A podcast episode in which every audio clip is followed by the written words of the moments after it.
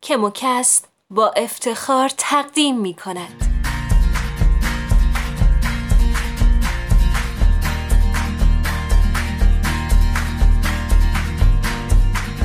سلام سجاد بهشتی هستم از نشریه کیمیا با مقاله باتری های چند ظرفیتی با الکترولیت آبی در خدمت شما هستم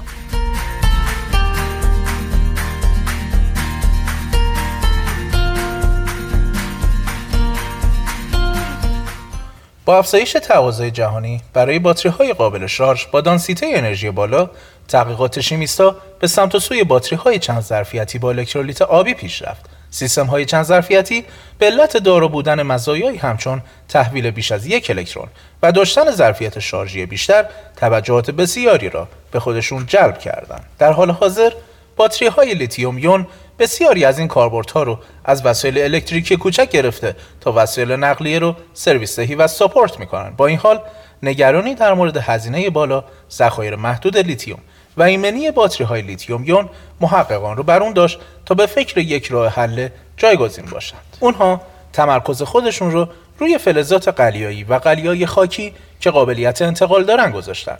اساس کاری یه باتری لیتیوم یون اینگونه هستش که این باتری ها از یک آنود و یک کاتود و یک الکترولیت غنی از یون لیتیوم تشکیل شده. در اصل اساس کار باتری ها واکنش redox الکتروشیمیایی هستش.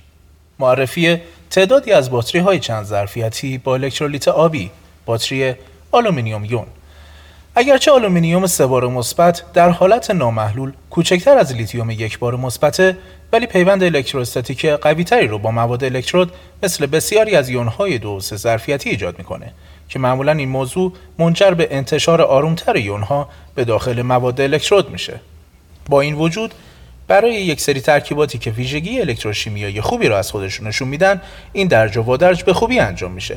جزئیاتی که در ادامه بیان خواهم کرد در مورد ترکیباتی است که به عنوان کاتود برای باتری های چند ظرفیتی با الکترولیت آبی استفاده میشه. TiO2 آناتاز titanium dioxide nanotube یا به اختصار NTA سال 2012 برای اولین بار یک گروه تحقیقاتی ذخیره آلومینیوم سه مثبت در داخل NTA رو مورد بررسی قرار دادند. نانو ساختارهای TiO2 به دلیل مساحت سطح بالا روی بستر تیتانیوم منجر به تماس خوب بین الکترود و الکترولیت میشه. از این رو انتشار آلومینیوم به درون آناتاز اکسید تیتانیوم راحتتر میشه. ساختار بعد کاپر هگزاسیانوفرات یا به اختصار COHCF مواد الکترودی از قبیل COHCF پتانسیل بسیار خوبی رو برای درج و وادرج های چند ظرفیتی از خودشون نشون میدن. CHCF دارای ساختار مکعب شکله و سایت هایی که در این ساختار وجود داره مکان هایی هستن که یون ها درون اون قرار می‌گیرن. ظرفیت CHCF نسبت یون ها و گونه های درج شده حساس نیست و هر یون می‌تونه درون اون قرار بگیره و به اصطلاح گزینش پذیر نیست. آزمون سایکل شارژ و دشارژ ظرفیت خوبی رو از باتری ها بعد از هزار بار شارژ و دشارژ نشون میده. باتری بعد باتری رویون الکترودهای مورد استفاده در این باتری ها دوستدار محیط زیست و به لحاظ اقتصادی به صرفه هستند تا کنون چندین ماده به عنوان کاتود برای این باتری ها معرفی شده که به اختصار به آنها خواهم پرداخت ساختار آلفا او 2 برخی از گونه های MnO2 در باتری های قلیایی تجاری استفاده میشه. اونها همچنین می‌تونن به عنوان الکترود در باتری های رویان مورد استفاده قرار بگیرن. ساختار کریستالی آلفا امن او 2 یه ساختار تونلیه. ویژگی مهم این ساختار ظرفیت دشارژ بالای اونه. البته این گونه باتری ها در یک سایکل طولانی مدت ظرفیتشون کم میشه. یه گروه تحقیقاتی اومدن و روی مکانیسم درج Zn دوبار مثبت توی نانولوله آلفا MnO2 برای فهم چگونگی کاهش ظرفیت این باتری ها کار کردند. این کار منجر به کشف یک فاز انتقالی برگشت پذیر از ساختارهای تونلی آلفا MnO2 به ساختارهای لایه‌ای Zn-birnessite شد. برهمکنش Zn دوبار مثبت با ساختارهای تونلی آلفا MnO2 خیلی قوی بوده و این موضوع منجر به تغییر حالت oxidation منگنز در هنگام درج در ساختارهای تونلی میشه تحقیقات بیشتر با استفاده از دستگاه اشعه ایکس نشان داد که Mn سه بار مثبت موجود در دیواره تونل در الکترولیت حل میشه این کار باعث انتقال از فاز تونلی به فاز لایه‌ای شد. جالب اینجاست که رسوب منگنز به روی آنود روی دیده نشده و در عوض مشاهده شد که یونهای منگنز به صورت پذیر در طول فرآیند شارژ از الکترولیت وارد ساختار لایه‌ای Zn-birnessite میشن و ساختار تونلی آلفا من او دو دوباره تشکیل میشه. با افزایش تعداد سایکل شارژ و دشارژ بین الکترودها به علت تنش بیش از حد در طی انتقال مواد و تبدیل شدن مداوم دو ساختار به همدیگه ساختار کاتود به فاز آمورف تبدیل میشه و این موضوع منتج به از بین رفتن ظرفیت در باتری های رویون میشه. باتری بعد باتری منیزیم یون. یه سری از مسائل مربوط به باتری های منیزیم یون انتشار آهسته یون های منیزیم در محیط جامد به دلیل برهمکنش الکتروستاتیکی قوی با ساختارهای میزبان رشد فیلم غیر فعال عایق روی آنود فلز منیزیم و پنجره باریک الکتریکی الکترولیت های استفاده شده برای فعالیت الکتروشیمیایی یون منیزیم هستش. منیزیم یه فلز بسیار فعاله و همیشه با یه فیلم سطحی پوشش داده میشه که بسته به شرایط جوی معمولا از اکسیدها، هالیتها، هیدروکسیدها، کربناتها، حلالها و گازها تشکیل شده الکترودهای منیزیم فقط در حضور معرف های گرینیارد برگشت پذیری بالایی دارن. می‌تونن توی الکترولیت های محتوی این عامل حل و تهنشین بشن. اونها همچنین تمایل به ایجاد فیلم های غیر فعال با ترکیبات ذکر شده رو دارن و باعث میشن تا منیزیم با الکترولیت واکنش نداشته باشه. برای غلبه بر این مشکل از گونه های اسیدی توی الکترولیت استفاده میشه تا فیلم های غیر فعال رو تجزیه و برهمکنش بین آنود منیزیم و الکترولیت ها تسهیل بشه.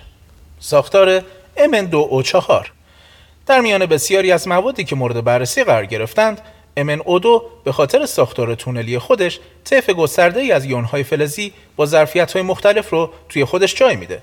MnO2 با ساختارهای مختلف مثل اکتاهدرال، لایه لایه و هلندید قادر هستند کاتیون های گوناگون رو توی خودشون جای بدن و بالاترین ظرفیت ممکن رو نشون بدن.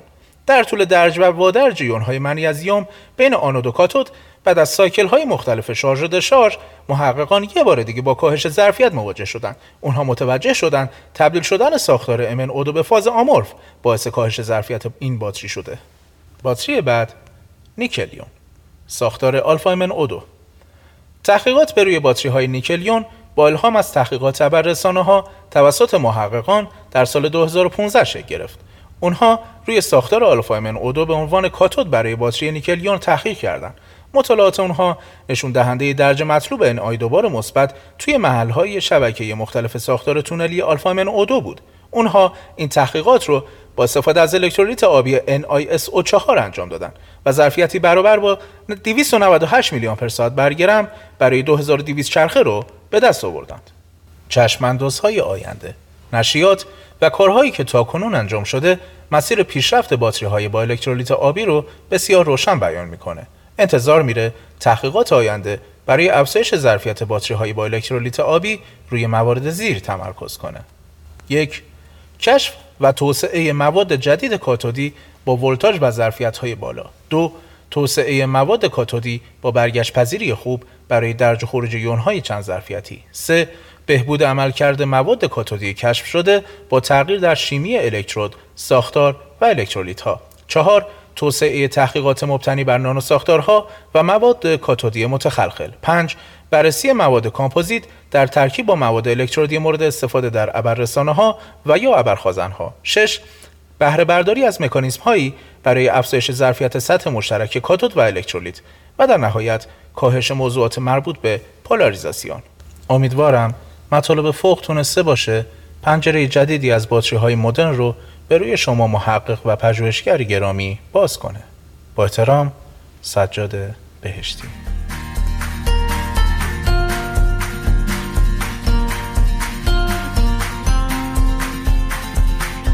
با تشکر از توجهتون با ما در پادکست های دیگر کموکست هم همراه باشید.